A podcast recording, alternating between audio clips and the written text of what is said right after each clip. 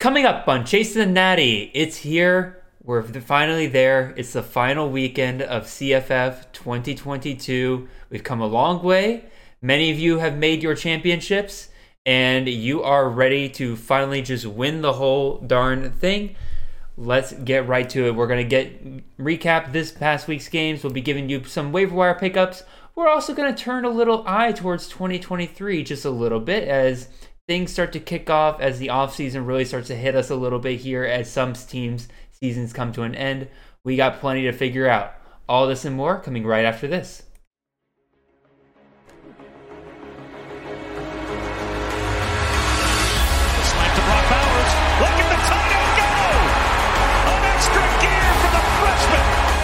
Zappy looking to Jared Stearns, who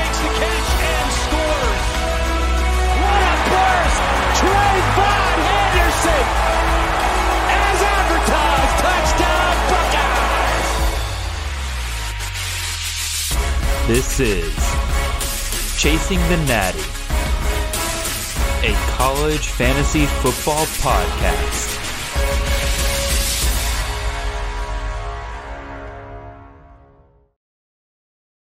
All right, welcome in everybody. This is Jared Palmgren, host of the Chasing Natty podcast. Hope you guys are having a wonderful ride to work on this Monday morning. I hope several of you are driving to work thinking about how awesome it is that you have made it to your league's championship. Again, some of y'all play in some really, really big leagues, and most of y'all, or some, a lot of y'all, have made it down to the final two in those leagues. It's a lot of work. Y'all have done a great job so far. Even if you, even if you haven't made it, I'm sure a lot of you guys had really, really good teams this year that you should absolutely be proud of. And we're here to help you guys finish strong in the season here. We got plenty, plenty to talk about. We had a wild weekend of college football. We'll talk about that a little bit. We'll discuss a few waiver wire pickups, not as many as we normally do, because again, a lot of you who are in league championships already, you have your studs, you have your guys that you're going to roll with into championship weekend. And then we got plenty of t- stuff to talk about in terms of going ahead and starting to look towards 2023 and to help us out with that of course we have our wonderful co-host here mr nate marquise nate how you doing today sir Fantastic, man. It's uh it's a cold Sunday here in Kansas City, but uh last night was a uh, a fantastic Saturday, uh especially since OU uh figured out how to win football games again and won Bedlam, so pretty stoked about that. Yeah Uh and uh you know, semifinals weekend for college fantasy, which was a lot of fun. Uh just trying to trying to scratch by and, and make it to the finals. So um it was a lot of fun. A lot of, it was a good weekend for football. yeah it was a really good saturday and again a lot a lot of weird stuff going on in college football i i chalk it up to the fact that uh it was just a lot of voodoo and that anybody who plays lsu in the next couple of weeks namely my georgia bulldogs should be scared of lsu because they're the ones who typically get associated with all that voodoo so So true. I know, right? Um, so we got we got to be scared. Uh, again, I guess we could go ahead and just get talking into like some of these games this past weekend and everything. Um, Yeah, let's do it. so much of this, so much of the action just happened at the top. Pretty much everybody, except for LSU, who got to play UAB, lucky you, this past weekend. Um, everybody at the top was in a fight for their lives. It felt like. Um, surprisingly, the most dominant performance out of the bunch is the 10 point win that Georgia had over Kentucky in a game that did not eclipse 22 points between the two teams. That was a really weird game. That was a game Georgia had three possessions the entire first half. Like you want to talk about teams just absolutely milking the clock? That was nuts. Literally we got to the first okay, a CBS game, a CBS game ended at 6:40, 3 hours after kickoff. That is unheard of for CBS primetime games. They were looking for way they like they were just outwardly just throwing you to commercial at every given second because they knew that that game was going to be over so so quickly. So like every time there was even like remotely like something that they could stop the clock for and throw the time to TV timeout, they did. Very very weird. But again, that it's weird that it's even weirder that that was the most dominant performance out of the bunch because Ohio State and Maryland, yeah, Ohio State won by 13 points, but a lot of that came from a fumble that uh, Taulia Tagovailoa had literally as the clock expired, they scored a scoop and score. Ohio State was fighting for their lives throughout that entire game. Nate, what were your thoughts on Ohio State and Maryland? Final score there, forty-three to thirty. Yeah, I mean the score is probably not a great indication of of the real separation between those two, but at the same time, it never really felt like Ohio State was really in trouble. I don't know. It was like they always uh they always kind of had the lead and then Maryland would you know make a play or two to kind of keep it close, but at no point did I think, "Oh, I think Ohio State's going to lose this game." I just thought that um that when their defense needed to make plays, they would and and that's you know that's actually what happened. Um, they they were able to get that uh, scoop and score there at the end. It was just a weird game. I mean, Travi, uh, TreVeyon Henderson gets hurt again. Again, um, he was seen in a boot, uh, you know, in the second half of that game. Dallan Hayden plays. Chip uh, Chip Trayanum does not. Um, Miyan Williams obviously doesn't. So yeah, it's just kind of weird. Um, kind of lumping this game in with Michigan. We got both of the star running backs potentially out for the big game, which is it's kind of a bummer. Um, but I, I just Ohio State, it's just one of those teams. I don't ever think they're going to lose until they actually lose because they just seem to be able to to to flip that switch whenever they want to, and sometimes they're motivated, and and that's that switch gets flipped earlier, and sometimes it it doesn't get flipped till the very end. Yeah, I definitely would say that Ohio State is one of those top programs that just has the talent to be able to get out of a hairy situation pretty much whenever they need to, unless they're just straight up getting beat, like last year in the the game uh, against Michigan. That like Michigan just straight up beat them, especially in the run game and everything. Like there was nothing they could do about that. Um, Dallan Hayden in this game. TreVeyon goes down and everything, but Dallan Hayden, 27 carries, 146 yards, three touchdowns there. How excited are you, Nate, from a dynasty perspective for him moving forward? Because I know a lot of guys at Campus Canton almost in a way kind of wrote him off because they're like, oh, there's no way he's going to get touches when he's behind guys like uh, Miyan Williams, when he's behind TreVeyon Henderson and everything. Is he somebody we got to look out for moving forward here? I think he's made enough of an impact that this coaching staff knows what they have, and it looks like they have something pretty talented there. And let's be honest, he was better than than Henderson in this oh, game oh, yeah. before before Henderson got hurt. And maybe that maybe you know Henderson just wasn't 100, percent but well, I mean, Henderson hasn't been great this year. Uh, he certainly hasn't lived up to what we all expected from him from a from a CFF perspective. So, um, yeah, it's just kind of a weird situation when you have three really good running backs there, and they're going to continue to stockpile talent.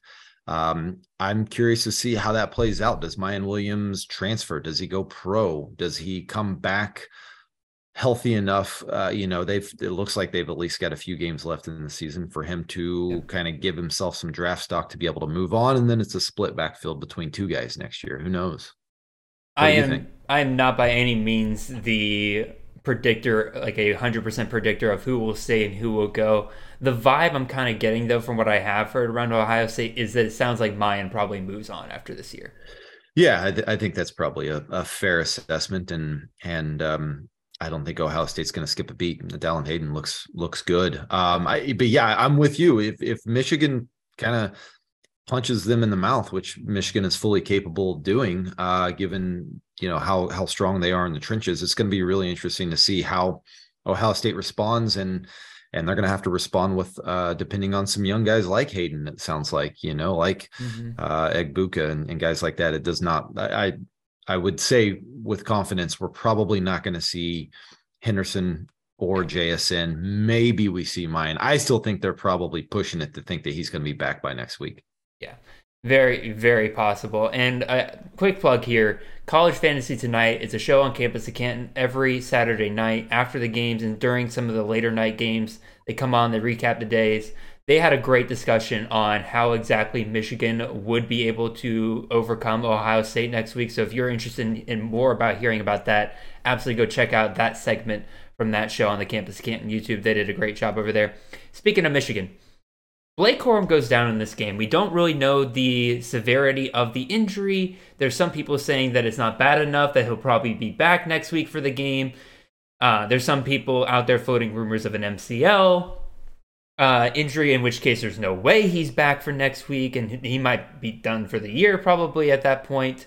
Um, let's say the like worst case scenario here, like Corum is done here, and he's I mean he's moving on to the NFL after this year anyway. What do you think about the future of this Michigan backfield? Because I think right now this is a system that I think CFF players can learn to try to find the main guy from. So we got two main guys here, Donovan Edwards and CJ Stokes, Nate.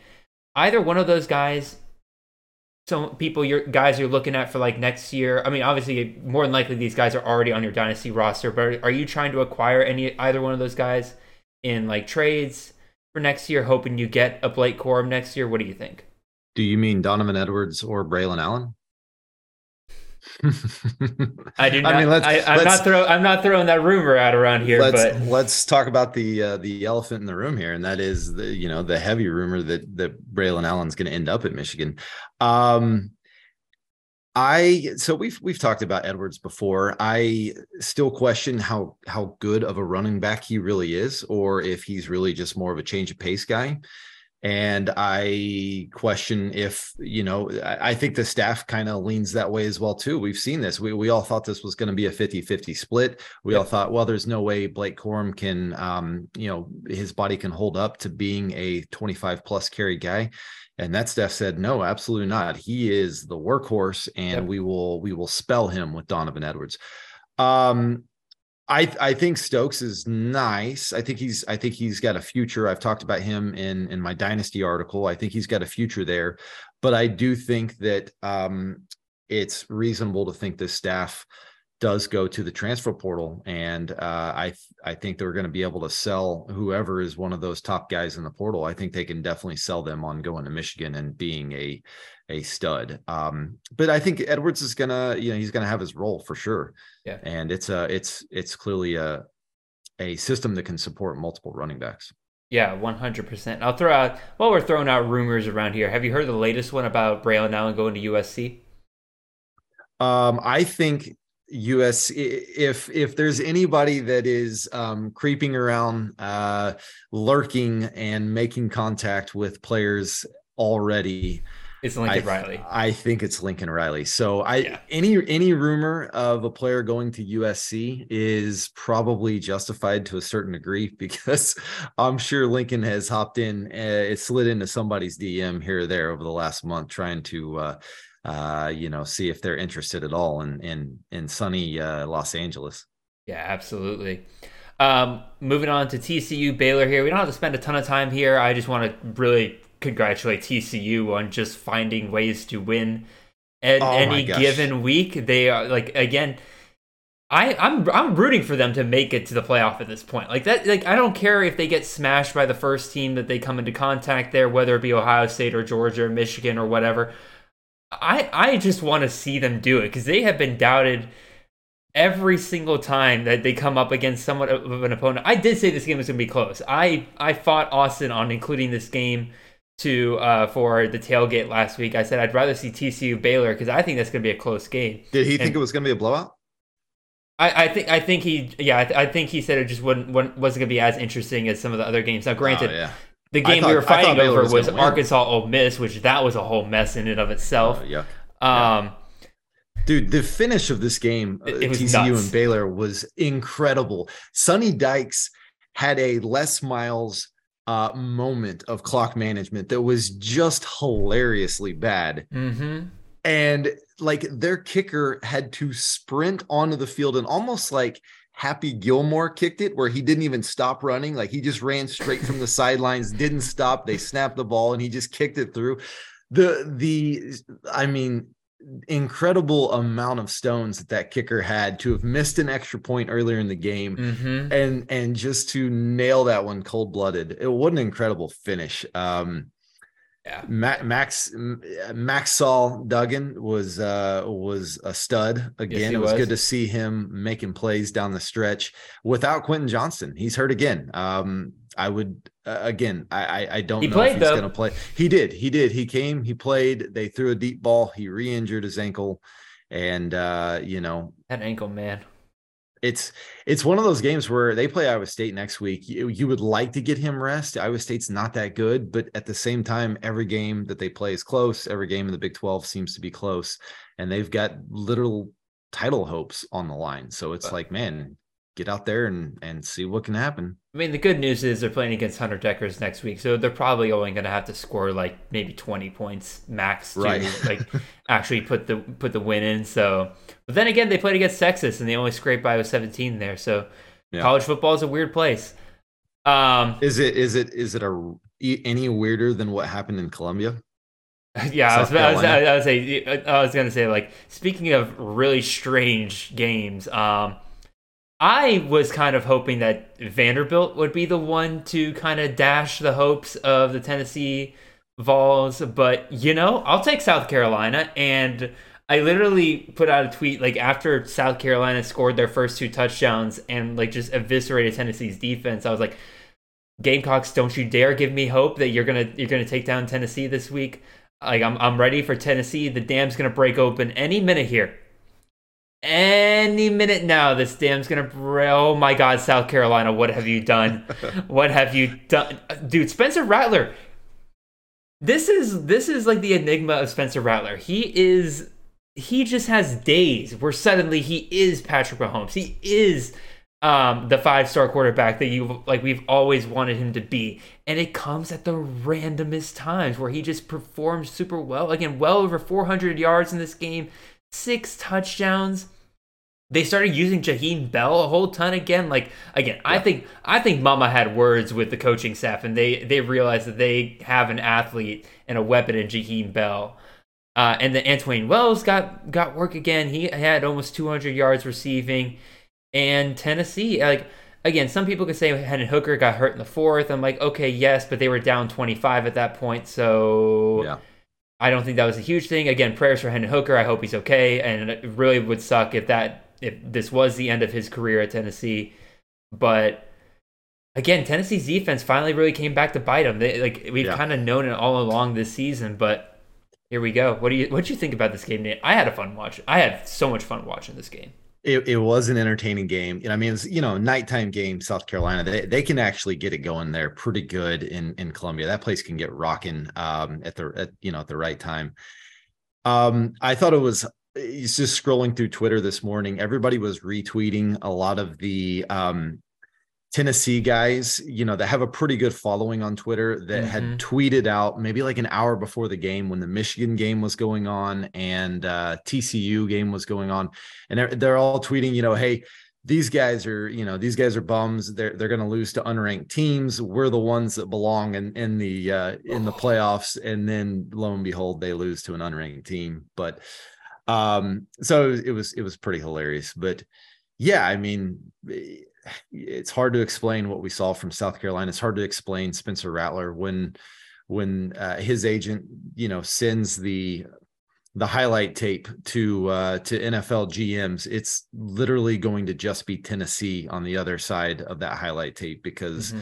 this is about all we've gotten from him all year. I mean, he's, he's been really bad. I think he had like eight touchdowns coming into this game, and he got six in this game alone. Hey, you know he's probably gone from undrafted free agent to maybe a fifth round pick now. So that's saving that's saving something right there. Um, yeah, yeah. I mean, hopefully this, uh, hopefully this was an opportunity for him to make some money. Again, you're, t- you're talking about the Tennessee fans on Twitter. Again, all the ones that I know personally, so like t- Dynasty Dynasty Pros Tom, Matt, uh, my friend Jordan, like all the Tennessee fans I know personally, they're all great. But like average Tennessee reply guy on Twitter, Oh, oh man, I'm so, I it, it it felt good to watch them react to this game. Vol's Twitter is like unhinged Twitter. Like they are, they are, are they're they're out there, man. Like Oh, they yeah. are crazy, and um, it's it, it was it was not um a good place for them to be uh at the end of this at the end of this game because Twitter was lighting them up. Yeah, absolutely. Speaking of lighting it up, uh, let's go over to, in my opinion, was the best game on the weekend. Night game over here. Number seven, USC 48. Number 16, UCLA 45. Uh, first of all, shout out to Dorian Thompson Robinson in this game for becoming the QB1 on the weekend for how well he performed in this game. Dude basically put this entire game on his shoulders for UCLA, threw his body on, on the line there, took hit after hit, was down on the ground multiple times, got himself back up. It really sucked to watch him throw that last interception on the on the final drive because I, I knew I, I could just tell how much he was putting into that game. Uh, so shout out to him, and then shout out to I would say our pro- our probable Heisman frontrunner now in Mr. Caleb Williams. Over 500 yards of offense for Caleb Williams in this game. 470 yards and about 30 to 40 rushing yards as well. Absolutely, absolutely insane day from him. Again, that that really is the story of this game for me with these uh, with with these two teams. It was just those, the, it was a quarterback duel that was wonderful. Uh, Jordan Addison's back. Um, 11 receptions, 178 yards, a touchdown. You could tell they were saving him for this game. Austin Jones slid right in where Travis Dye was. Yep. Pretty much the only two disappointments I thought were in this game. One, uh, Mario Williams, man, that's his value has tanked for me in, throughout this year in terms of the fact that like he can never take advantage of the fact that your top receivers are down you should be the next guy up. You literally follow Caleb over to USC to be his guy. And you have this incredible game where everybody's scoring points, everybody's trying to make plays, and you have one reception for 15 yards. Um, and then last but not least, Zach Charbonnet. Man, some owners I know of him were really disappointed this weekend because um, Austin Nace said it perfectly, where he said, "How does US UCLA score 45 points and Zach Charbonnet does not find the end zone at least once?" So. D- DTR is how the DTR. DTR is how. I think he he had at least two touchdowns from the one yard line. So um, DTR is is known uh, to be the kind of guy that keeps it when he gets it close to the goal line. So um, not a big surprise there, but as as far as Mario Williams is concerned, here's the problem: is that he's like five foot nine and he plays the outside receiver position. He plays the boundary receiver. And I don't know why Link is insistent on playing him out of place, but I think he could be a monster slot receiver and really see his value soar. But Lincoln was insistent on playing him at the boundary at Oklahoma, and he's doing the same thing there at USC. Uh, if you remember when Jordan Addison went out, uh, it was uh, the slot receiver um, Tahj Washington who saw mm-hmm. an uptick in in production there. Um, so yeah, but this was yeah this was an incredible game to watch. Caleb williams uh, i don't think there's a throw that he can't make. He can make it rolling to either direction off script on script uh, all three levels of the field um, with touch with zip. You know i've i've oohed and awed about Caleb for two years now. You don't need to hear it from me anymore. He was my QB one coming into the season, and this is why because this this uh, this Alex Grinch defense is total trash, and it will remain trash uh, because that's how he coaches. So, but I, it's it's it's gonna be um, you know just awesome watching all of these these studs at USC the next couple years. So Nate, can I tell you something that'll warm your heart here? Yes. Uh, so Caleb Williams you predicted him to be the QB one on the year. Yeah. Currently, he is the QB three on the year, only behind Bo Nix and Clayton Tune. Uh, which we don't talk about Clayton Tune enough in the year he's had. That, that's monster that, second half. He actually got off to a slow start. He's had a monster second half of the season. Yeah, that that's going to be a topic of, for our, our season recap show for sure. But um, Caleb Williams, if he scores 26 points, he surpasses Bo Nix. If he outscores Clayton Tune by 14 points, he'll be QB one on the year. Yeah. So. Yeah, I think he's um, you know, obviously they have Notre Dame, uh, which will be an interesting matchup. Notre Dame's defense is kind of hot and cold. They can look really good at times yep. and at other times not not so much, but um, that's going to be uh, it's going to be a fun matchup for sure. Um, the the nice thing is is that USC continues to eke out these close games and so lincoln is forced to you know play caleb at all times like there's no rest in here. We got a legit and especially with the teams like tennessee um like uh i forget did anybody else go go down that was in front of them? I mean usc's got a legit playoff shot now. Uh no tennessee was the only one who really went down but i, I agree with you. The, the win over ucla is going to bump up their resume a little bit. I i think if they if they win out from here they probably make it in yeah, it's uh, going to be even a, even over the loser of the game between Michigan and Ohio State. Right, the conference championship the, will help them out. if TCU finds a way to win out, um, then that's yeah, that's where the real debate comes in. Is it's going to be the it's going to be if if USC can run the table and how do they stack up compared to the Big Ten championship loser, or I guess Ohio State versus Michigan loser. We know who's going to win the Big Ten championship. Yeah, it's not going to it's not going to be anybody from the West. That's that's for damn sure. Exactly, exactly.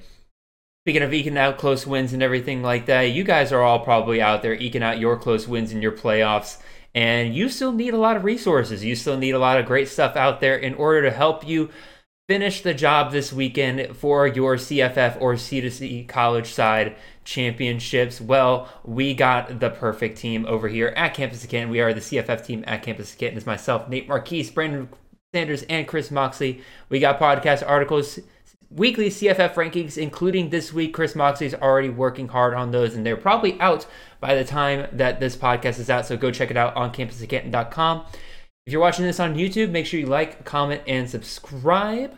Make sure you do all that helps us out a ton. Love the interaction with you guys down in the comments. Whenever you comments, excuse me, not the comics.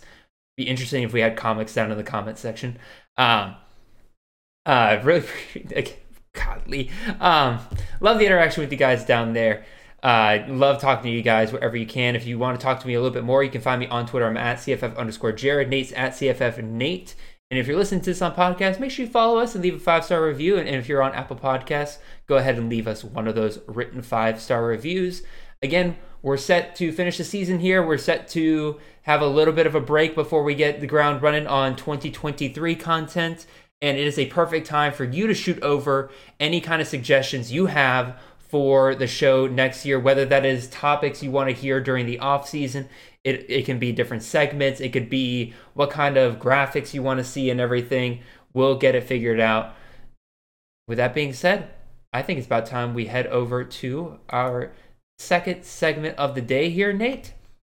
And what we're going to do is that we're going to talk about some possible coaching change possibilities for this upcoming season. None of this that we're about to talk about is anything confirmed, although one of them, if you're looking at the screen, it's definitely been like the biggest rumor out there. It's basically an open secret at this point that this guy is heavily involved with this school. But we're going to go through four different guys here. The first two are guys that Nate and I have already kind of talked about ahead of time that we decided we want to talk about here and the possibility of them going to the new school.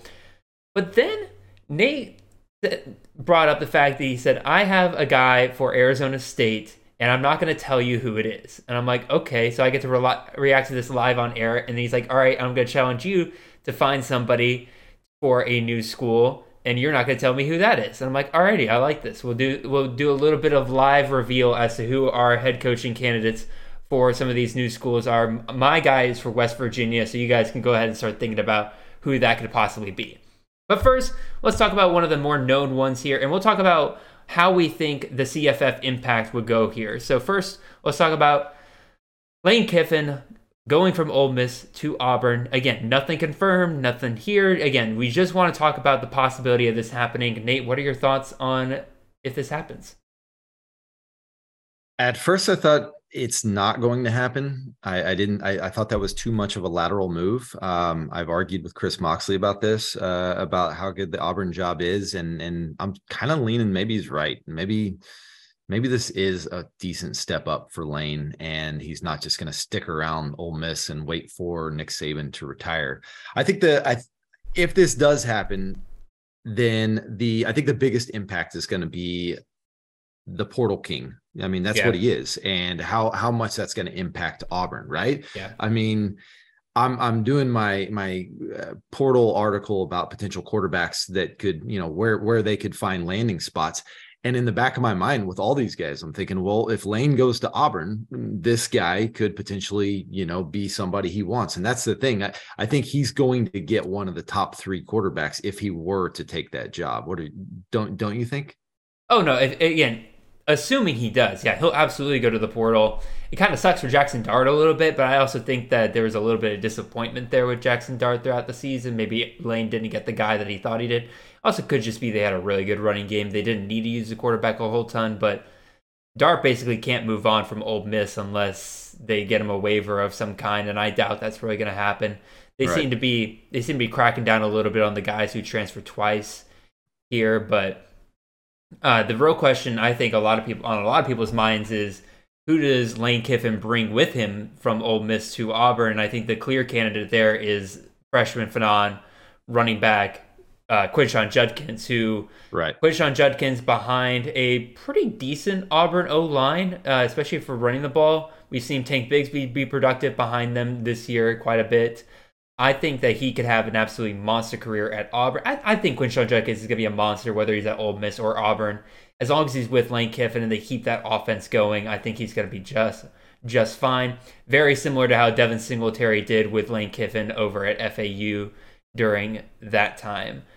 I'm still semi skeptical that this actually happens. It's one yeah. of those things where it's such an open secret. It feels like there's something missing here that and like Lane is a, Lane has not shot it down. It's an open secret that Auburn wants Lane Kiffin. So like why hasn't anything been done yet? Why are these rumors being allowed to kind of persist out there? They I guess it wasn't but a few weeks ago that the AD took over, right? I mean, I, it seems like if if the AD is new to the job, it's probably not going to happen overnight. Um, and I don't know where their AD came came from. I always am interested when there's a job opening where that AD came from because mm-hmm. lots of times they'll they'll follow, you know, they'll have uh, a, a, coach come with them, that type of situation. Um, but yeah, it's it there is definitely a lot of smoke there. I've heard I listened to the Cover Three podcast, and they said that Auburn has uh, just a treasure chest full of NIL money uh, built up. They have a treasure chest full of NIL money built up to yep. pay some guys. So it, that would make a lot of sense if the Portal King comes over. That they've also got the checkbook ready to uh, get some of these guys that he wants. And I think NIL deals will work a lot better with guys who are coming out of the portal, probably rather than guys who are coming out of high school. Who do you think they would go after if they can't get Kiffin? If he says no, who do you think's the next best option? If they can't get Kiffin, um, I really think it's not as high of a name as probably some people want it to be. Would that's what I was thinking too. Would any of the guys that have been super successful this year be in consideration, like a Clark Clark Lea at at Vanderbilt, like uh, Mike Elko over at Duke, um, Jim Mora over at Connecticut. Like, would would would they even consider these guys, or do they feel like they have to win the uh, the press conference uh, and get a big name, a splash? Auburn has been trying to chase the press conference, right? Because again, like Bryan Harsin was not a press conference move, but that's because they missed out on Mario Cristobal. They got played by Mario Cristobal. They thought they were going to get Mario Cristobal to come from Oregon to Auburn, and Cristobal used it to get a raise out of Oregon, and eventually he would leave to go to Miami. That kind of tells you how, how valuable coaches probably feel about the Auburn job compared to a place like Miami. So I really don't think this is as high on coaches' lists in terms of where they want to be as people want it to think. So I feel like it, if if they whiff again on their top target like they did with Mario Cristobal, I think they go after somebody smaller. I think they probably go after a G5 head coach and try to kind of run it back a little bit. Um, my other thought was Matt Rhule, but like I I've been pretty consistent that Matt Rhule is going to go to a place like Nebraska yeah, he's been rumored there for sure. They like he needs to go to a place that needs to rebuild a program because that's what Matt Rhule has been really good at at Temple yeah. and at Baylor. He's good at building programs, not necessarily building the best teams per se, but he's good at getting people out of the dumps, which is what Nebraska needs. Auburn isn't quite there yet. I don't think that's what they really need. I think they need somebody who could unlock what they have. What about Dave Aranda? I think he's safe at Baylor. I again, I just don't. I this Auburn job isn't as valuable as it used to be, which is again the, okay. the thing I can't really get past. So like I think if they miss on Lane Kiffin, they're gonna they're gonna take sloppy seconds basically. Okay, yeah, I think that's that's fair. Um, again, we talked about Quinshon Judkins. Any other CFF impact you think could happen here, Nate? Uh, I mean, Hunter. Everybody's you know everybody's pretty excited for him being the next man up uh, after you know we we assume that Tank Bigsby's moving on. I think that's a safe assumption. But if if Kiffin comes over, your first thought is, well, great. I mean, Kiffin's been great for running backs, but Kiffin's going to hit that portal, and yep. if he goes and brings somebody like Judkins or you know name a player that's that's going to be in the portal that's really good. uh, Kiffin's going to take a shot at him, and uh, you know that may that may push Hunter into the portal himself. So, um, yeah, there's going to be a lot of moving parts. I like Hunter's game a lot, oh, yeah. um, but I, I I don't know how that'll work out with Kiffin. I think everybody's waiting to see what works out with Kiffin. Let's move on to another one here. This is less out there in the ether and more of like what we kind of talk about in the backstage of Campus to Canton in our Slack and everything. But we are all kind of on board with the idea of Georgia Tech going after Coastal Carolina head coach Jamey Chadwell. Uh, Chadwell runs a very interesting, almost kind of gimmicky offense over at Coastal Carolina. It is definitely an interesting offense to prepare for for any team that is facing them on a week in and week out basis. He's been very successful over there at Coastal Carolina. He's a Southern coach. I think it makes a lot of sense for Georgia Tech to, to go after him and is a pretty realistic option for them. They're not going after another Power Five school's head coach. They're going after a successful G5 coach. Um, say what you will about Geoff Collins. He, I think, was a good coach to transition Georgia Tech away from the triple option offense, get some guys in there that can run a modern offense over there. And you get a guy like Jamey Chadwell who's used to kind of coming in, taking guys who are a little bit hybrid and finding ways to utilize them. I think he could work out really, really well for Georgia Tech. And that's me as a Georgia fan saying it. I don't want Georgia Tech ever to be successful, but I think that this guy can make Georgia Tech pretty successful. What do you think, Nate? Yeah, I think it's a it's a flagrant offense if Georgia Tech does not take a serious look at Jamey Chadwell. I mean, what a what a perfect fit. The modernized version of the triple option essentially is what he yep. runs. Um, yeah, I'm all board, all, on board for it. They need to they need to bring in Jamey Chadwell. They uh, you know, there's there's talk that Grayson McCall was going to enter the portal last year. Uh, maybe he does that again. And now Chadwell can say, Hey, I know you want to go P5. Come with me, P5. Let's do this thing at the next step up. And you can show the NFL scouts uh, your ability. Um, who's to say they can't bring Brown or Braydon Bennett yeah. with them um, and just kind of revamp, you know, do the do the whole situation like Western Kentucky had last year, where they don't just bring the quarterback, they bring some more pieces. So, so that's a go ahead. I was gonna say so. I fully see him bringing guys like Braydon Bennett, like Reese White, if he has any eligibility left. I don't know. I, I assume everybody he, has at least one year left. Reese White uh, does have one year left. You are correct. Um, or they and they bring over some of the other guys and everything. I don't know Grayson McCall comes with him. I think it's far more likely that Grayson McCall either goes to the draft or just retires after this year. It sounds like that he really.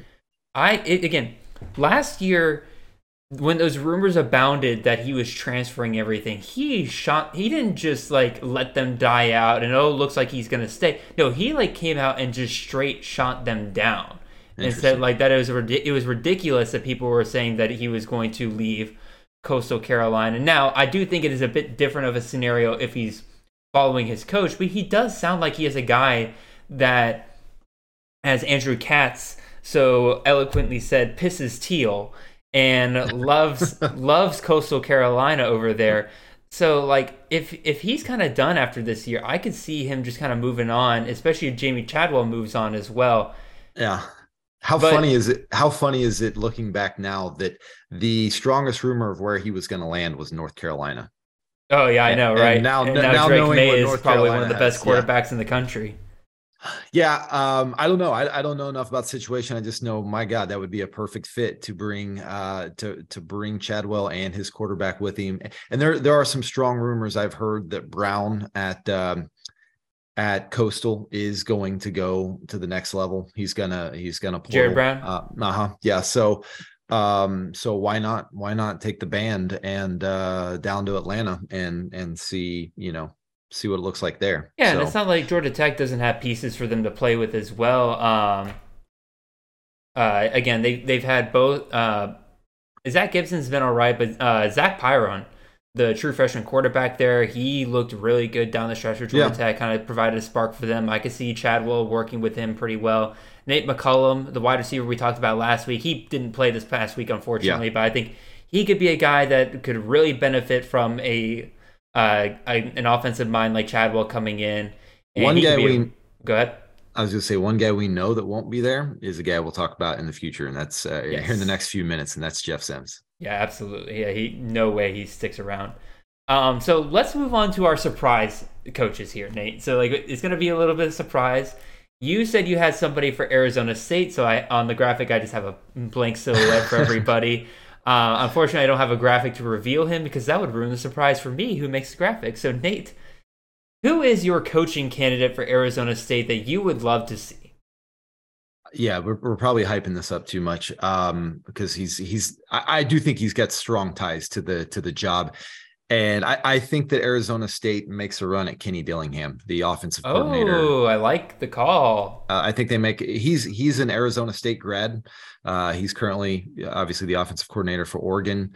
Um, if he goes there, I think he now because of what he's done with Bo Nix, I think he now has a reputation as a QB rehab guy. You know, I mean, come yep. here if you want. I mean, look, look, look what he's done for Bo Nix. It's been incredible, and yep. he can sell that. And when he goes to a new program, and that's a program that I think uh, could attract a really good quarterback. And yep. um, what so uh, just this is a this is not one we're going to talk about here in a minute for qb uh transfer conspiracies but i will throw it out there to you just to have a little bit of fun with this since we're talking about arizona state.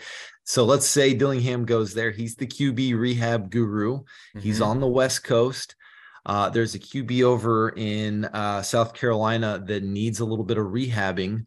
Could get closer from, to home, per se. from the West Coast that would like to have his draft stock boosted, like maybe a uh, you know, like what's going on with Bo Nix. So I'm just a little, up, just I'm picking up something to think here. about whenever you're uh, maybe interested in reading my transfer article. But yeah, what yeah. are your thoughts on Kenny Dillingham? I saw that he was somebody that some people were considering. I'm like, I don't know if he's necessarily head coach material. Again, we've seen mm-hmm. a lot of coordinators in the past go from being coordinator to head coach. It's a totally different job. Like a lot of them think that they they can just become the head coach and be like, oh, it's just offensive right. coordinator with more with a, a, few more responsibilities. It's like, well, no, it's it's it's an almost like it's an entirely different CEO job, and they can't handle that very well. I don't right. know enough about Dillingham to do that per se. I definitely would not mind seeing the Dillingham offense come to Arizona State. I would love to see that program kind of rehab itself under a different guy, a guy that, like you said, he's from Arizona State. He clearly doesn't want to bring that program any kind of shame like Herm Edwards did. I think he wants to be able to rehab the program from that. And so I, is there, I, is there I like anybody else you can think of that would that would fit that job? Maybe uh, anybody else I can think of off the top of my head? Again, I mean, Deion's been somebody rumored there a lot. Yeah. I, I don't know that that's necessarily going to happen.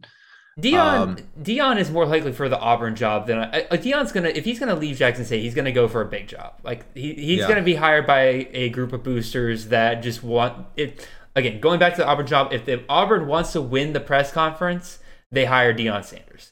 I know uh, Bronco Mendenhall has been rumored to Colorado. It could also be kind of fun if Arizona State said, "Well, this is a better program. Come, come here instead of Colorado." I was thinking that as well. And again, I talked about Matt Rhule in Nebraska and everything. I think this is another job that Matt Rhule yeah. should absolutely consider. Again, it's yep. a program that's in shambles. It's lost its it's lost its luster. Bring him in, rebuild the culture, rebuild the program. I think I he would be a good hire for them. I don't know if this is hot take or not, but I think in five to seven years that Arizona State is a better program than Nebraska. I think, I think, it, I, I think it's I, a better job. I think it's a better job than Nebraska in five to seven years. I think you'll look back and say, "Whew, can you imagine those two jobs were open at the same time and Nebraska was the top choice?" I, I don't think that's going to be what people are saying in five to seven years. It is going to be one of those where I think it heavily, heavily depends on how well they choose their coaches here. Yeah. Because Arizona can make a terrible hire and then they just get stuck in the rudder for years. Yeah. So let's go to my surprise here. So I got my guy for West Virginia. You actually have another guy that you, you wanted to say for West Virginia, but jokes this on you. So fu- I, this is gonna be so funny if we pick the same guy. Dude, it would be hilarious. Um, I am going to propose for West Virginia. Again, Neal Brown hasn't been officially fired yet, but I think we all know that he's probably out the door. They got a um, new AD. They got a new AD last week. They're okay, they're yeah. they're moving on. They're moving on. I am going to say Mr. Garrett Riley, offensive coordinator for TCU, going mm-hmm. over to West Virginia. Okay. You got a pass heavy attack already there with Graham Harrell. Again, I'm not saying that Garrett Riley runs an air raid system, but he's definitely not afraid afraid to throw the ball, not afraid to be aggressive. Got a lot of talent in that wide receiver room. They got two different guys at quarterback that I think they could have a ton of fun playing around with, similar to how they did with TCU this year. Garrett Greene, kind of more in the Max Duggan role where he's a bit more mobile. Coach him up a little bit, make him a little bit better in the passing game. He could be really good for you. Or you could go with the younger guy in Nico Marchiol, who's got a ton of arm talent, not as mobile per se, but if they, if they want to be a little bit more uh, drop back, pass the ball deep consistently, I think they could roll with him as well. I think if Garrett Riley wanted to have a shot at a Power Five job, this is where I would go. He's got ties to Texas, he's got ties to Big 12 recruiting circles. I think this would be a great place for him to land. I I kind of like I you definitely did not guess my guy. Um but I kind of like what you're talking about here because I always look at who has ties to the region, mm-hmm. who, you know, I who agree. could be a, who could fit, who could not be a uh, you know, like Auburn's last hire where they have no fit whatsoever. Yep but uh, he coached at Appalachian State as an assistant. He coached at East Carolina as an assistant. Yep. So he's got connections in that region, and obviously he's got connections in the Big Twelve. So I kind of like it.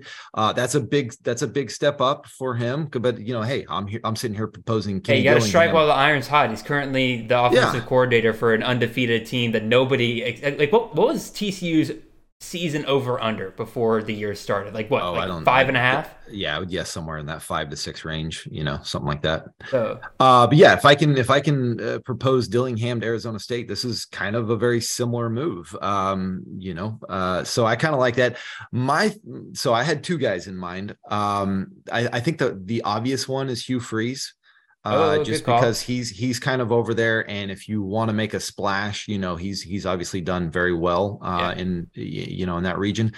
My but mine, the one I want to see, and that I think could actually happen, and I think I've heard some donors saying, "Hey, if you want my money, this is who you better hire," and that is Rich Rodriguez. Okay, former former West Virginia standout coach who took them to heights that West Virginia has never been to before and has not been to since. Hmm. So um, I think that's uh, that would be a really intriguing hire.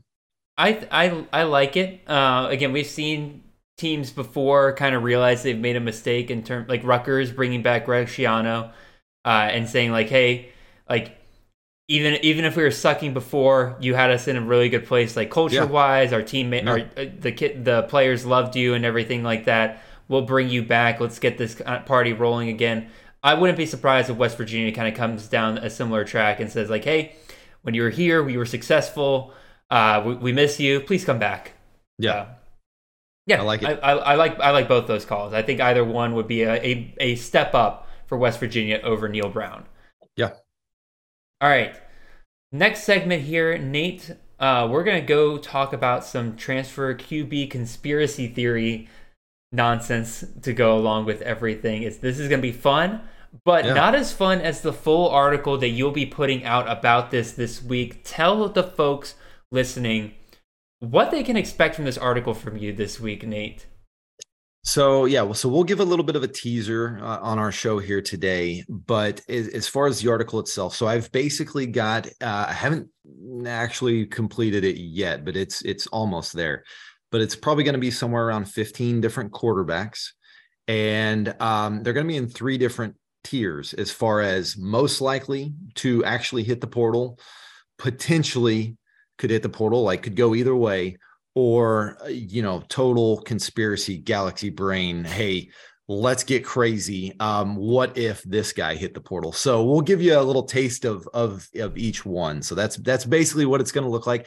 And mm, you know most of it we're having to make a lot of assumptions because none of these guys are actually in the portal today but I'm trying to put some actual research base behind it, like yeah. looking at their recruiting profile, uh, taking into account the region, taking into account previous assistant coaches that they had, or uh, assistant coaches that recruited them very hard, and, and previous visits that they took, and those types of things, trying to connect the dots as best I can.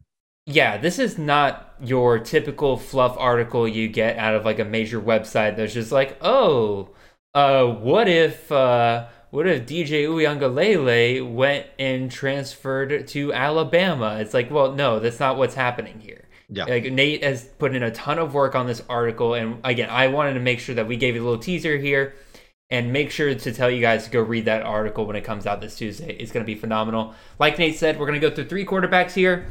This is mostly Nate. This is mostly your segment. I'm just going to introduce the, the player, and then you tell me where you Yeah. think they're going to land and like what what led to that decision. So first, do it. our very likely quarterback to enter the transfer portal today is Jeff Sims, quarterback out of Georgia Tech. Obviously, pretty much lost the job out to both Zach Gibson and freshman Zach Pyron. Nate, what's going on here? What are you thinking?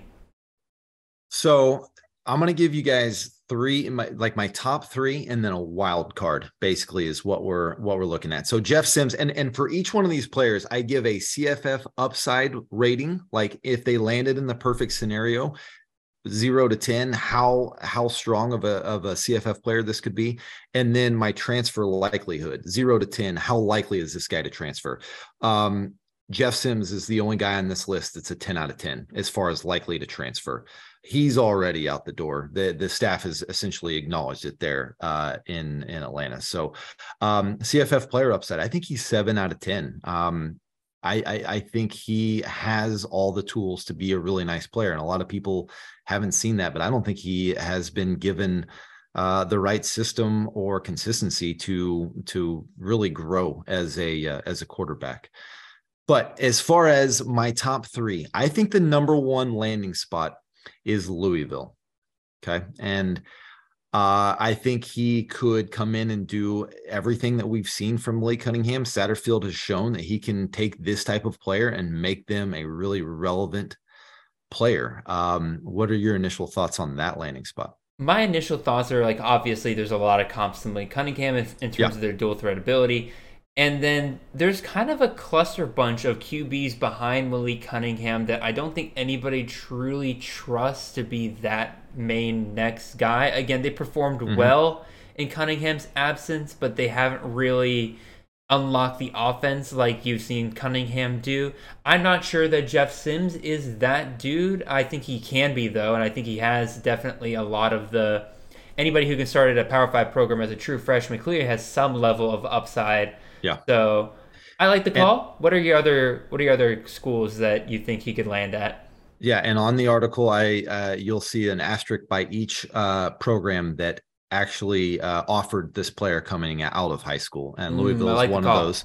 The next one also offered him, and that is Louisiana State (LSU). Um, they have shown to be a little bit of a reclamation project. Um, Mike Denbrock offered him when he was at Cincinnati at the time. Uh, LSU Okay. also offered him, even though it was a totally different staff this is about as as high as Jayden Daniels stock can get. I think he there's a strong chance that he tests the NFL waters and moves on. And I think that there's some definitely some comps that we could see Jeff Sims uh, kind of fill into that spot. The other one I'll throw out there is Maryland. Maryland was in his top three whenever he was coming out of high school. Um, they still have the same staff that was offering him at that time. And I think that he could um, he could slide over there should um Tagovailoa uh move on as well too. Maryland's kind of one of those ones. I'm not sure if they're going to be looking for a quarterback because it all depends on what Taulia is going to be doing. And I and I just I'm not totally sure what he decides at this point. But I think if he moves on, then Maryland becomes I think Locksley really plows ahead in the uh, transfer portal. So who who's your wild card then? I'll react to all Wild- three. Wild card is Arkansas. And that is Kendal Briles was the one that got him to come to Florida State. Mhm. Uh, if you remember, he was the OC back when Jeff Sims started there. Uh, and and uh, sorry, he didn't go to Florida. He was committed to Florida State, and then when Kendal Briles left for Arkansas was when Jeff Sims flipped from Florida State to Georgia, Georgia Tech. Tech. So now I think that um, if KJ Jefferson were to move on, uh, I think there's a good chance that they uh, take a look at somebody in the portal. So the thing that strikes me first of all is that all of these were Power Five schools. I'm surprised you didn't Yeah. throw him out there as a guy who could go down to a G5 level. I know the guys in the Slack are going to be heartbroken to hear that you did not say Jeff Sims to Bowling Green because that would be Yeah. a ton of fun right there. This- Um, my rebuttal to that is part of this article is what is the it's not where i want him to go. I want him to go to akron. I want him to go to bowling green. I want him to go to one of those types of places. But where's um, he realistically where is he up? realistically going to go? And the and the reality is is that he was a very high four star recruit that is a three year starter at a power five program and had moments where he was really good and he had true. moments where he was really bad but i'm i'm guessing in his mind he thinks he is a P5 starter.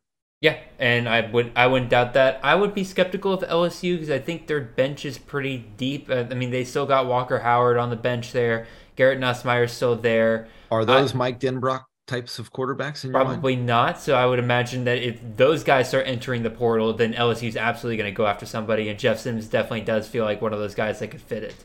Because if the, they could take, if they could rehab Jayden Daniels, I think they could rehab Jeff Sims. The uh the quarterback i can't remember his name off the top of my mind i think it's collins is his last name but the quarterback that they're getting they flipped from purdue to lsu is in this same mold a okay. um a a true dual threat. So it just seems weird. They they kind of they just seem like they want a dual threat really bad. Quick breaking news uh unfortunately quarterback out of tennessee hendon hooker has suffered a torn acl yeah so he'll be he'll be out for a while as soon as it happened, you know, non-contact, I was like, "Yep, that's uh, that's not good for him." Probably an ACL. So again, um, again, LSU I think is a little less likely, but I understand the thought process behind it. And then uh, who was your third one? Was Maryland? Maryland. Um, yeah. yeah, I agree with you. It definitely depends on whether or not Maryland has an opening at the QB position or not. I'd really like to call for him to go to Louis, uh, Louisville. Yeah, Next up, let's go to your kind of medium likelihood quarterback that could enter the transfer portal. And you got Mr. DJ Uiagalelei, quarterback out of Clemson. The fact that he is still starting, is that enough to kind of make you pause a little bit, Nate? Uh, that he is a even moderately likely guy to enter the transfer portal? Yeah, that's why he is he's in my moderate category. I, his transfer likelihood, I put a five out of ten, basically the average because I don't know what he's going to do. I, I, I don't I don't know. I think that there's still a chance in his mind. He thinks he might be able to go pro. Um, I think there's a chance he could stay at Clemson. I, I have no idea. I think, as I wrote in my article, it it's everything in that offense looks like a challenge. Mm-hmm. Um, I don't think it's a good system. I think a, a, divorce would actually help both him and Clemson. If if they like, I think that could that could actually help out both parties. Could be. Um, so yeah, I mean, I think he needs to go to a QB rehab. Uh, somebody like you know a guru like a Dan Mullen if he were to land somewhere, like a Kalen DeBoer at at Washington, Garrett Riley uh, at TCU, Jason Beck at Syracuse, like Dana Bible at UCLA. These are these are guys that have shown the ability to take broken QBs, which is what DJU looks like at this time, and fix them. So um my likelihood transfer spot. So we know DJ's a uh, a South uh, Southern Cal uh, guy. So yes, we, he's, a, he's a West Coast guy. So a lot of mine tend to drift in that direction. Um, all three of my top three offered him. My top three being UCLA. I was I was wondering if UCLA was going to be on there. Yeah, UCLA is my number one. I think he's, you know, um, they they pushed hard for him coming out of high school. Um, Arizona State, as I alluded to with Kenny Dillingham, if he were to take that job, he could be that QB whisperer for him.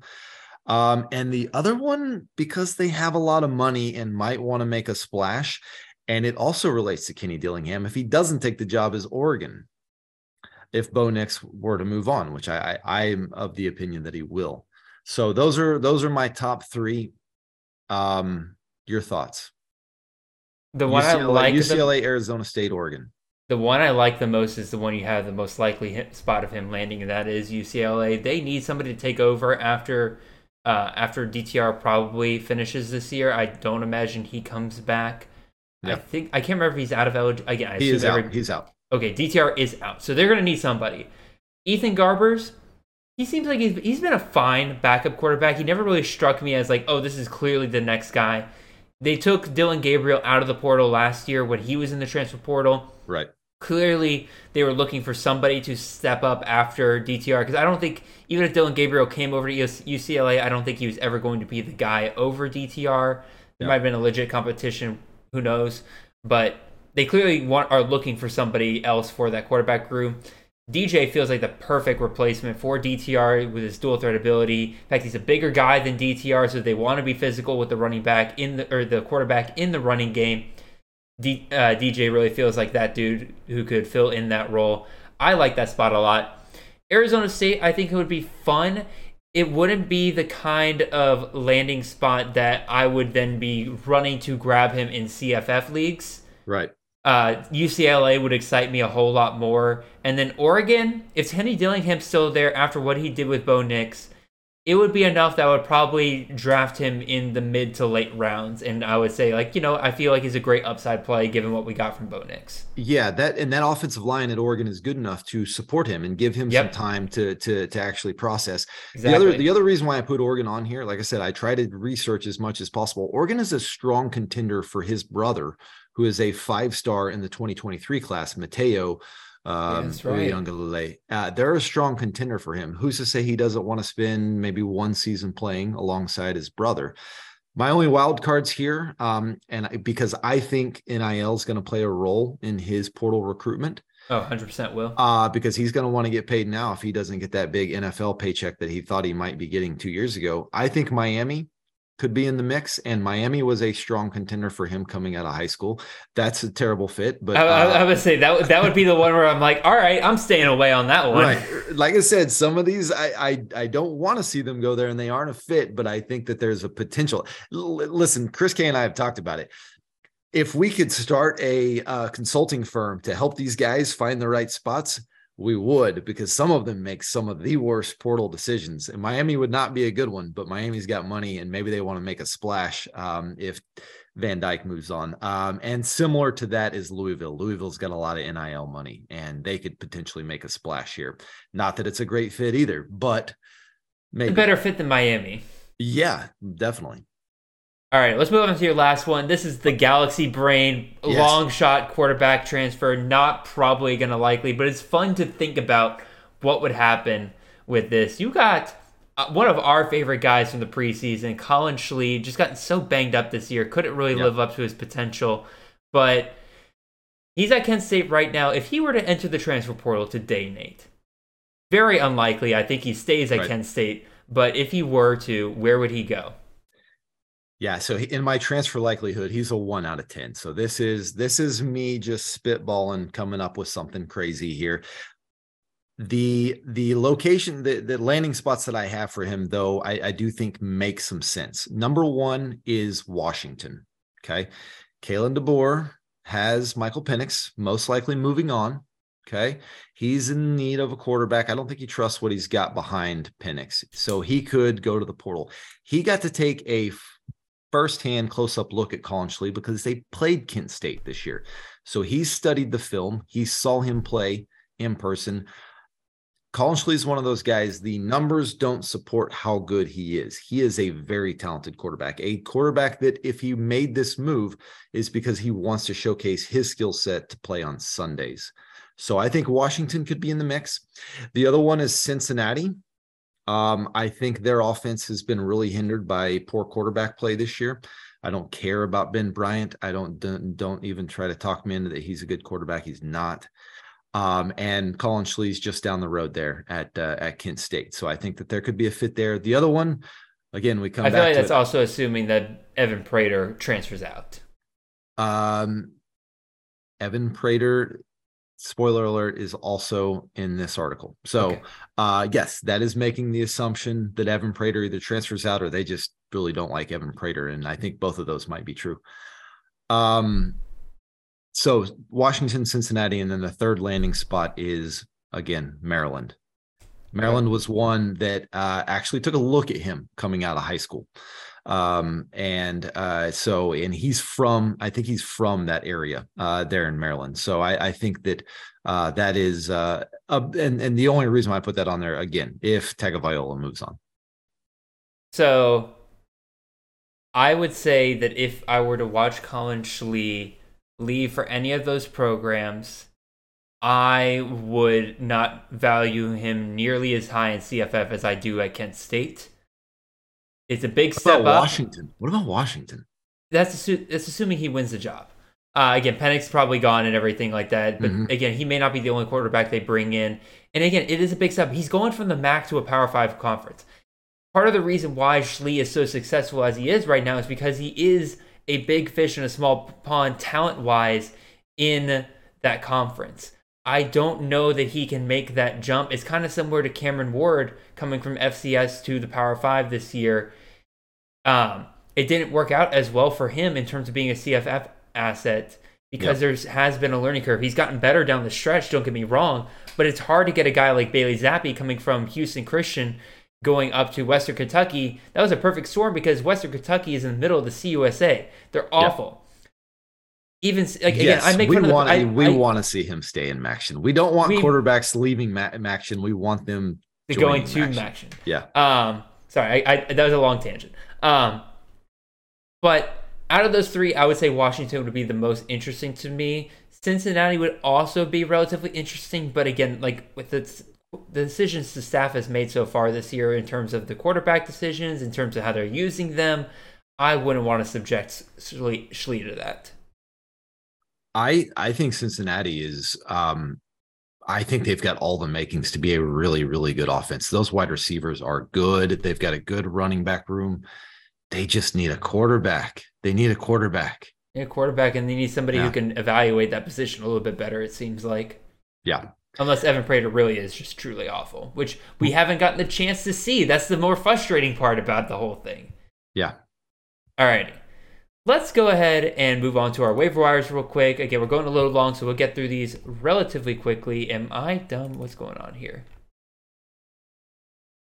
A lot of these guys, a lot of these guys we've talked about, you know, and and and we're talking about guys that have one week left. So um, you know, I mean, we, we don't have to go into crazy amount of detail as far as what their season out outlook's looking like. I mean, we just need them to be good for one week. No, I uh, yeah one yeah one hundred percent. These these guys are all about their matchups this week. Like if there is some dynasty value here, we'll talk about it. But more than likely, if you're a dynasty league, some of these guys are probably already on rosters for yeah. the most part. So we'll definitely get all into that. First things first. We got Joe Milton, quarterback out of Tennessee, rostered on 3% of rosters, going up against Vanderbilt this week. We just talked about it. Hendon Hooker out with an ACL injury for the rest of the year. Joe Milton is up, and uh, oh boy, the upside here. Oh boy, the upside here. Joe Milton's not a good quarterback. He is somebody who is not afraid, not afraid to chuck it deep anytime that he gets into the game, and he will have long passes. Every game that he has come in for, he has had over 100 yards passing, even though he has had um, in some cases only three passes in the game. At most, he has had eight passes in a single game. He is a big chunk play kind of quarterback. He has scored a touchdown every single time that he has gotten extended looks in the second half. And like I said, he's not afraid to check a deep. Every game he's played, longest pass, 57 yards. Longest pass, 64 yards. Longest pass, 58 yards. Longest pass, 64 yards. And these are not the passes of, oh, let me throw a slant to my wide receiver and let him take it to the house. No, he is just chucking it down deep. And especially Squirrel White, who is probably the one wide receiver on the team that he cannot physically overthrow. he has been absolutely stellar in the mop up time for Tennessee. Now, I would be concerned rest of season if he had more games to play down the stretch. But the good news is he's going up against Vanderbilt this week. Vanderbilt, resurgent team, very proud of them uh, Commodores. You warm my heart. Your defense isn't good enough to stop this Tennessee offense if they can get it going with Joe Milton this week. And I think Joe Milton, with his big playability, with his arm, can absolutely be somebody that could be a quick pickup, start him in your uh, start him in your championship week, especially if you lost Hendon Hooker last week. Yeah, this is uh, this is going to be a good opportunity for him to showcase uh, his abilities to try to win that job next year. He gets the, you know, he's basically getting first shot at the job for Tennessee with Hendon Hooker moving on. So, um, if you if you read my uh, you know dynasty sleeper article, um, and and you picked up Joe Milton because of that, you're you're in luck because you now get a championship week starter against Vanderbilt. So, um, it's a it's a fun offense. It's fast and fun, and uh, now you got Joe Milton driving this fast and fun uh, bus here. So we'll we'll see what happens, but uh, it could be a total disaster, and it could it be. Could, it could, but it could also be fast and fun. So Let's go to the other side of this, and we'll go. Yeah. That'll be where our next quarterback is, and that is Mr. Mike Wright, quarterback out of Vanderbilt. I'm breaking my rules a little bit here, y'all. You have to forgive me, but uh, he is rostered on 44% of rosters here. I just think it is too important. He is too important to not at least bring up here. There's enough leagues out there where he is still available on the wi- on the waiver wire that if you are struggling at quarterback, you don't have your set quarterbacks for your league he is a guy you can pick up and start pretty much with confidence this week. This Tennessee defense last week made Spencer ha- Spencer Rattler looked like the Heisman quarterback that we thought he could be. He looked like the first round quarterback that we thought he could be. They this Tennessee defense made Anthony Richardson look like a god the week that they played. This this uh, Tennessee uh, secondary made everyone think that Stetson Bennett was going to win the Heisman again for a week. Like they're just bad. And you have a Yeah. guy like Mike Wright, who is basically almost the entirety of that Vanderbilt offense in many ways. Again, Ray Davis also being very, very good. He has plenty of receivers to throw to. McGowan, you got Sheppard, you got Skinner, different guys that he can play around with his tight end, uh, Ben Brennishan, I think his last name is. I can't Brez, remember. Bresnahan, Bresnahan. Um, again, and that doesn't even touch on the fact that he has big playability with his legs. He is a guy that can provide you a safe rushing floor if the defense gives him plenty. And I do believe Tennessee's defense has struggled with dual threat quarterbacks many, many times this year. I like him a lot this week. What do you think, Nate? Yeah, I mean, both of these guys, there's definitely some inherited risk that you're taking if you were to start them in your championship week. But at the same time, we know this is this the there's really good potential for this to be a shootout. And you want quarterbacks that are going to be involved in that, especially ones that are dual threat and um, are, you know, kind of the focus of of the offense. And that's what you're getting with Mike Wright. Uh, I've said it a number of times. I think he's one of the top three fastest quarterbacks in the entire country. He's, in fact, he is he is uh, endorsing uh, the recruiting analytics um, mile per hour uh, Twitter account Nice. or, or website or whatever because he's the fastest in their mind. He's the fastest quarterback in the country. He's been clocked at like 22 miles an hour. He's insane. He. Um, so yeah, I think this is uh um I you know you'll get some boomer boomer bust potential here, but if you're if you feel like you're going to be chasing points in your championship league, um I think that uh, he's one that you'd like to maybe throw out there because of his ceiling, you know. yeah, again, like like I said at the top of this segment, if you're in the championship game, you more than likely have your guys that you are pr- like pretty set on, and it's like they, these are the two that have gotten me here, or these are this is the quarterback that's gotten me here so far. I'm not Right. going to move away from it. That's fine and dandy. But again, if you had a scenario like last week, Hendon Hooker goes down, uh, you suddenly your starting quarterback is a really bad matchup this week. This is a guy that you can go out and grab and pick up real quick. Third Right. quarterback we'll talk about here. More of a dynasty play, but also could be really, really good this week. Garrett Greene, the quarterback out of West Virginia, rostered on 1% of leagues. JT Daniels, unfortunately, finally benched. And pretty much since then, it's been the Garrett Greene show for this Western Virginia offense against Oklahoma. Scored 33.42 fantasy points in half PPR formats. Uh, threw for 138 yards and a touchdown, but also ran for over 100 yards and two touchdowns. And then you might think, oh, he's just a dual threat guy. He can't really do much to the air. Well, this week against Can- last week against Kansas State, uh, threw 27 times 204 yards and three touchdowns, as well as got another touchdown on the ground. And you say, okay, that's fine and dandy. He went up against Oklahoma and Kansas State. What's he going up against this week? Well, only the battered and ruined remains of what was the Oklahoma State defense.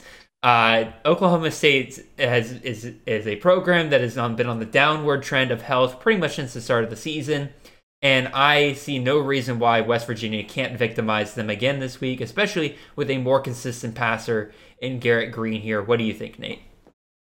Yeah, I think it's a I think it's a pretty solid play. Um, I don't think Garrett Greene's a particularly good quarterback. Um, but uh, we know that the West Virginia defense is definitely not good, and they're going to be playing a lot of catch up. And um, you know, Graham Harrell is no stranger to, uh, you know, just slinging it around the yard. So. I, I, think that that's the, the the situation. I think it would actually help. It would help if uh, if West help Garrett Greene's potential if Spencer Sanders is healthy enough to go out there and play again, and this ends up being a high scoring affair. So, yep, um, yeah, I think I think that's uh, not a bad call there. Last quarterback I'll mention here, just quick honorable mention. Tucker Gleason, quarterback out of Toledo, rostered on only 1% of rosters right now, including mine last week in the Kings Classic. Uh, Dequan Finn is possibly still out this week. Keep an eye out for that injury information. If you have Dequan Finn and plan on playing him this week, Tucker Gleason has to be on your roster, ready to be plugged in at a no- moment's notice. I don't think Gleason is that much of a step back from Finn. He's got dual threat ability. He seems to understand the offense pretty well against against Bowling Green last week. He almost was able to lead a comeback. It's a guy that the offense seems to trust pretty well. I would like him decently in a matchup this week if he plays. Let's go to the running backs here. And it seems like we can't get out of the state of Tennessee, and I can't get these graphics to show up for some reason. There we go. There he is. All right. But we can't get out of the state of Tennessee. So first, we're going to talk about the running back from Middle Tennessee State, and that is Frank Peasant, rostered on 18% of rosters this week. Dude has been on an absolute tear the last couple of weeks. 20 carries, 24 carries, 17 carries, and 13 carries in the last four games. However, he has been again, he's he's pretty much hit double digit fantasy points in every single one of these games. His receptions have gone through the roof. Uh, again, seeing anywhere from uh, two to four receptions uh, in the past four out of the five last weeks. Last week, he had 11 targets for eight receptions and over 100 yards and two touchdowns. If they continue to utilize that role as a receiving back, they might have unlocked something there. Even if they don't, the matchup's great here. He's going up against FIU, one of the worst rushing defenses in the country. I think you don't really need more than like 15 to 20 carries for him to have a massive fantasy day. Middle Tennessee State, Cunningham has been banged up. They're not able to pass the ball as efficiently as they used to. So there's a lot more opportunities for Peasant to get those opportunities around the goal line to punch in long drives. Nate, what do you think about Peasant?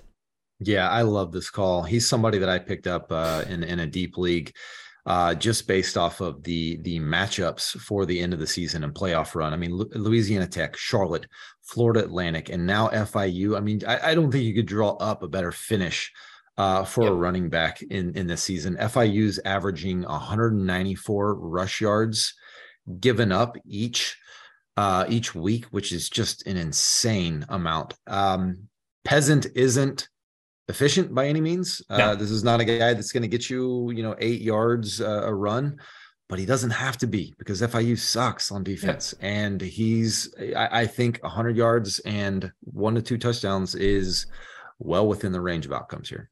Yeah. Like, this is a guy with a high floor, high ceiling as well. I'm heavily considering picking him up in the leagues that I have a championship in this week if he is available because if you are like me and you got Blake Corum and you're worried about that all week, yeah, this feels like the perfect guy that you can grab and plug him into your lineup and probably get similar amount of points. Next guy up here, we got Kevorian Barnes, the running back out of UTSA.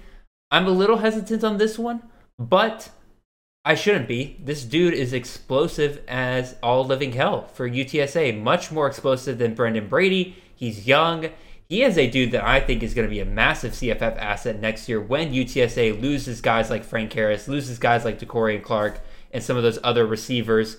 But what about this year? What's going on with him this year?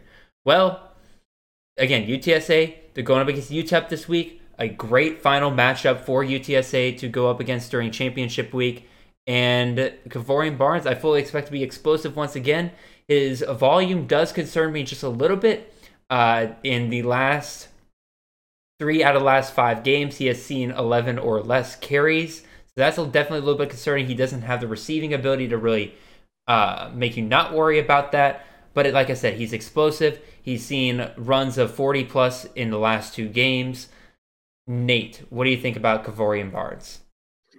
I'm a, I'm a big fan of this guy. Um, I he had a little bit of a down game against Rice, but I mean he'd been putting together some really nice games. That Rice game just kind of got out of hand, and they were passing the ball all over the place on him. Um, you you can attack the UTEP defense on the ground better yep. than you can through the air, and so I think that favors him. Yeah, he's going to split with Brennan Brady, um, but he is uh, the the better running back of the two. It's not really that close. Um, and I think that we see him rip off another long run potentially in this game, like he did uh, against Louisiana Tech and UAB the weeks before. And uh, you know, I I think he's definitely more risky than Peasant, but I think that he's still a strong strong play for this week. Yeah, definitely a strong play. If you're chasing points, here you go right here. Again, while Peasant was high floor, high ceiling, I think this is definitely a low floor but very high ceiling with Barnes. Yeah, I think that's fair. Last running back we'll throw out here, I'm going to throw out Mr. Marquis Crosby, the true freshman running back over there at Louisiana Tech, roster on 9% of rosters. This dude is another guy who's just been on an absolute, absolute tear the last couple of weeks. His volume is great. He has seen 20 plus carries in three out of the last five games. And against bad rushing defenses, he is taking care. He's taking advantage of those opportunities. He has seen 100 plus rushing 100 plus rushing yards in three out of his last five games. The game against UTSA was not great, obviously. 17 carries, 47 yards. You don't want to see that. The good news is he's going up against UAB this week, which already had a pretty suspect rushing defense and a ter- and a good passing defense. So a lot of teams have been able to take advantage of UAB on the ground. But also UAB is coming off a very very physical game against LSU. They are battered, they're bruised. UTSA or LSU also had their way on the ground with UAB. That D line's probably going to be beat up, and I think a talented, it looks like running freshman running back in Marquis Crosby, I think could take advantage of that and have a huge, huge day against Louisiana or for Louisiana Tech against UAB and for your championship rosters. What do you think, Nate? Yeah, um, I think this is a solid play as well. Um, I, I, think that there could be a negative game script against UAB because UAB is just simply the better team, but they're not the type of team that can run away and hide. Um, if you know what I mean. So I think Louisiana Tech will kind of hang around in there, and UAB is definitely um, not a good run defense. So uh, there's potential for him as long as Louisiana Tech sticks with the ground game. I think we we could see him have another strong day. Yeah, definitely. Once again, you're looking at his reception work. The game script idea is definitely out there because again, he's not a receiving back. He's not somebody that they're going to pass the ball to once they get down. That's that's definitely worrying. But even in games where they again, you look at their game against Florida uh, FIU, they lost that game. He still got 21 carries for over 100 yards and two touchdowns.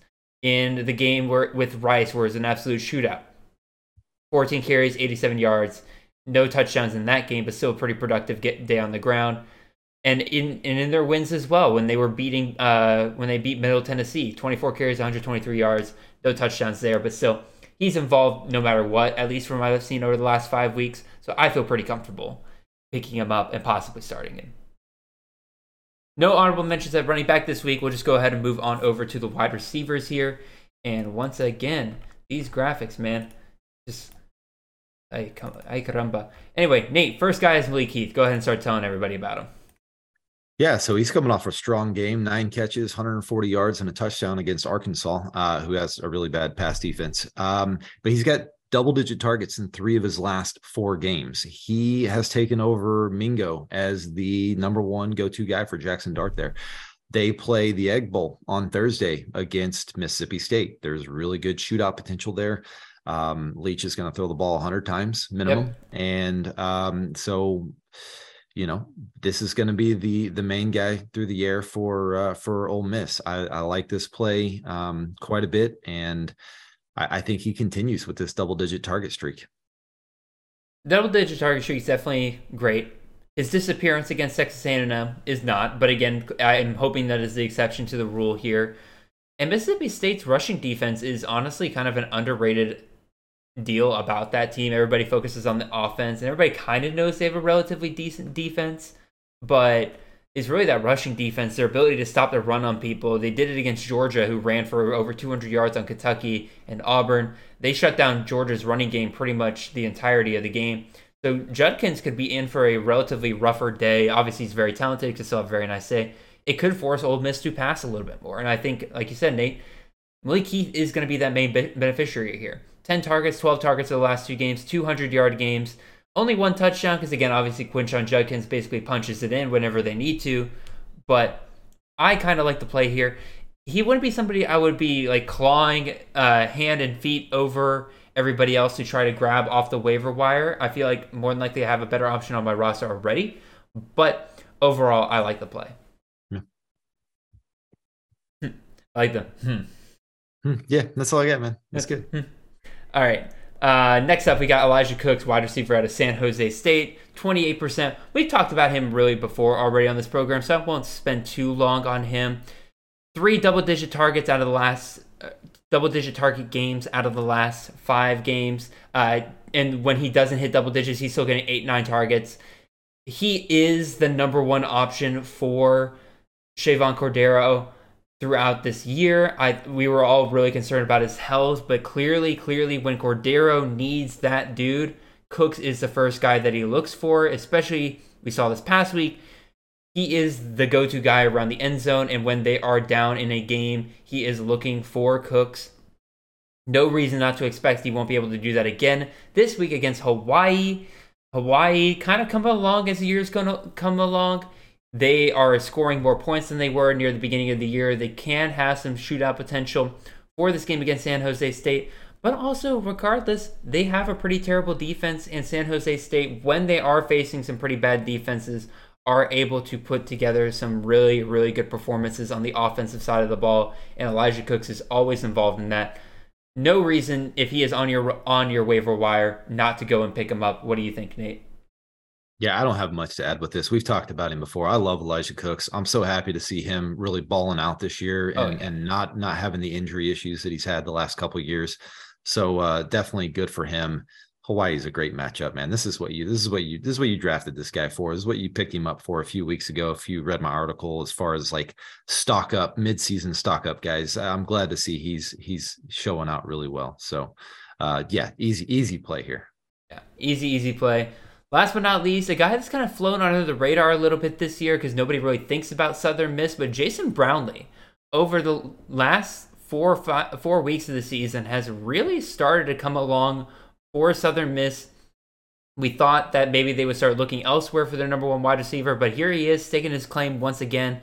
Nine targets, 11 targets, 14 targets, and 13 targets over the last four games. 300 yard games in that bunch and he has seen three touchdowns in the last four games. He's going up against UL Monroe this week. Again, UL Monroe, kind of a relatively underrated defense, but at the same time, nothing that the Southern Miss offense can't handle. I really like the fact that he is getting more and more involved as the stretch comes down here for Southern Miss. Um, they should be fighting for whatever wins they could be getting right now in order to make a bowl game. I think Brownlee will be a huge part of it here. What do you think, Nate? Yeah, I think this is a really nice call. You, you added him here to the list. I liked it a lot. Um, he's he's definitely flown under the radar because Southern Miss has just been so inept at quarterback and they can't get anything consistent. But whoever they have back there throws the ball to Jason Brownlee. He's yep. by far their best option. Um, so yeah, I mean he he's uh, even though it's a bad passing offense, he's he's the alpha here. So um, I think this is a, a, strong play. ULM will score enough to kind of make this, you know, you know, one of those kind of like 28, 24 type games. And I, I, think there's potential that he he gets a touchdown out of that. Yeah, and uh, um, just to reiterate again, Southern Miss is playing for a bowl game here. So they're yeah. going to need to rely on their studs in order to get them there. UL Monroe, like I said, that's not a challenge that they can't overcome. I expect pretty good days out of Frank Gore. I expect pretty good days out of Jason Brownlee here. Mm-hmm. I would start him with confidence this week if you need a wide receiver that you are looking for to have a pretty high floor and a high ceiling. Yep. Last guy I'll throw out here. We talked about him last week, so um, again, not spending too long here. It's an honorable mention. Elijah Badger, wide receiver out of Arizona State, had a kind of a stinker of a day last week against. Um, God, who did they play last week? Um, I don't know either. I don't know. Oregon. State. Regardless, he's playing Arizona this week. As as Nate said before the before the playoffs even started, go find the guys that are playing against Arizona. It's one of those defenses that you know you want to get a piece of when the, you have a player going against them. Elijah Badger has had really good weeks leading up to last week, even though last week is a little bit of a stinker. He should have a really big day against Arizona. Arizona's been giving up a ton in the passing game. He is the clear number one wide receiver there. I would feel very, very good about Badger going into that. Nate, you have any thoughts on Badger, real quick? No, I, we've talked about him before. He, he's a solid play. It was Oregon State. Uh, was Oregon I was State. right. Yeah, and Oregon State does a really good job of shutting down uh, offenses and their best wide receivers or passing games and their best wide receivers. So yeah, this is a great. There's they're going to have to score a lot to keep up with Arizona. Yeah, to give you an idea of how good Oregon State is, uh, that passing attack and offense that we have seen from Oregon, only a three point favorite against Oregon State this week. Oregon State's the only defense that shut down Caleb Williams this year. Yeah, they got they got a really solid defense over there. So Mhm. props to the Beavers. And after we give props to the Beavers, that'll bring us to the end of our show. What a way to end the show! Got. Props to the Beavers. Props to the Beavers. Hashtag props to the Beavers. Um, I'm, I'm putting that in the just. I'm gonna add that at the end of our the tweet that goes out. Uh, just Perfect. Hashtag props to the Beavers. Nate, really appreciate you joining, man. Again, glad we could give a preview to this magnum opus article that you've been working on for weeks. I really hope people enjoy it. Go check out all of our articles over at campus2canton.com. We got an entire CFF section over there for you guys. It'll help you out in your CFF leagues, your C2C leagues. It's championship week. We are set to obviously help you guys get that done this week. Chris Moxie and I'll be on later this week to help you with your sit start discussions. But also, we got to start pivoting to thinking about to next year as well. We'll start thinking about who's coming back, who's not, who's transferring, who's not, how do coaching changes affect everything. We will get all of that figured out. We will also have a 2022 recap show. It'll be myself, Nate Marquise, and Chris Moxley, all three of us on the show at once. And we're pretty much going to dive into what we learned, what we think could apply moving forward for CFF, and all that good jazz. And we'll definitely cover all the top players and everything, how they got there. It'll be a ton of fun. Nate, do you want to say anything before we get out of here? No, good luck to everybody in their uh, their championship weeks. Um, check out my article. I'm hoping to have it out by the middle of the week so that you can have it on your travels uh, for the holidays. Alrighty, y'all.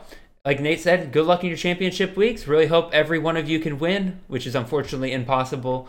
But uh, again, good luck to everybody. And, uh, and again, some of you have started sending me uh, little notes thanking me for um, for how far you've made it into your season, that you've gotten to the championship because of chasing the natty. And I just want to say, first of all, thank you guys for listening and continuing to provide us uh, viewership for this podcast every single week. You are the reason why we can keep it going.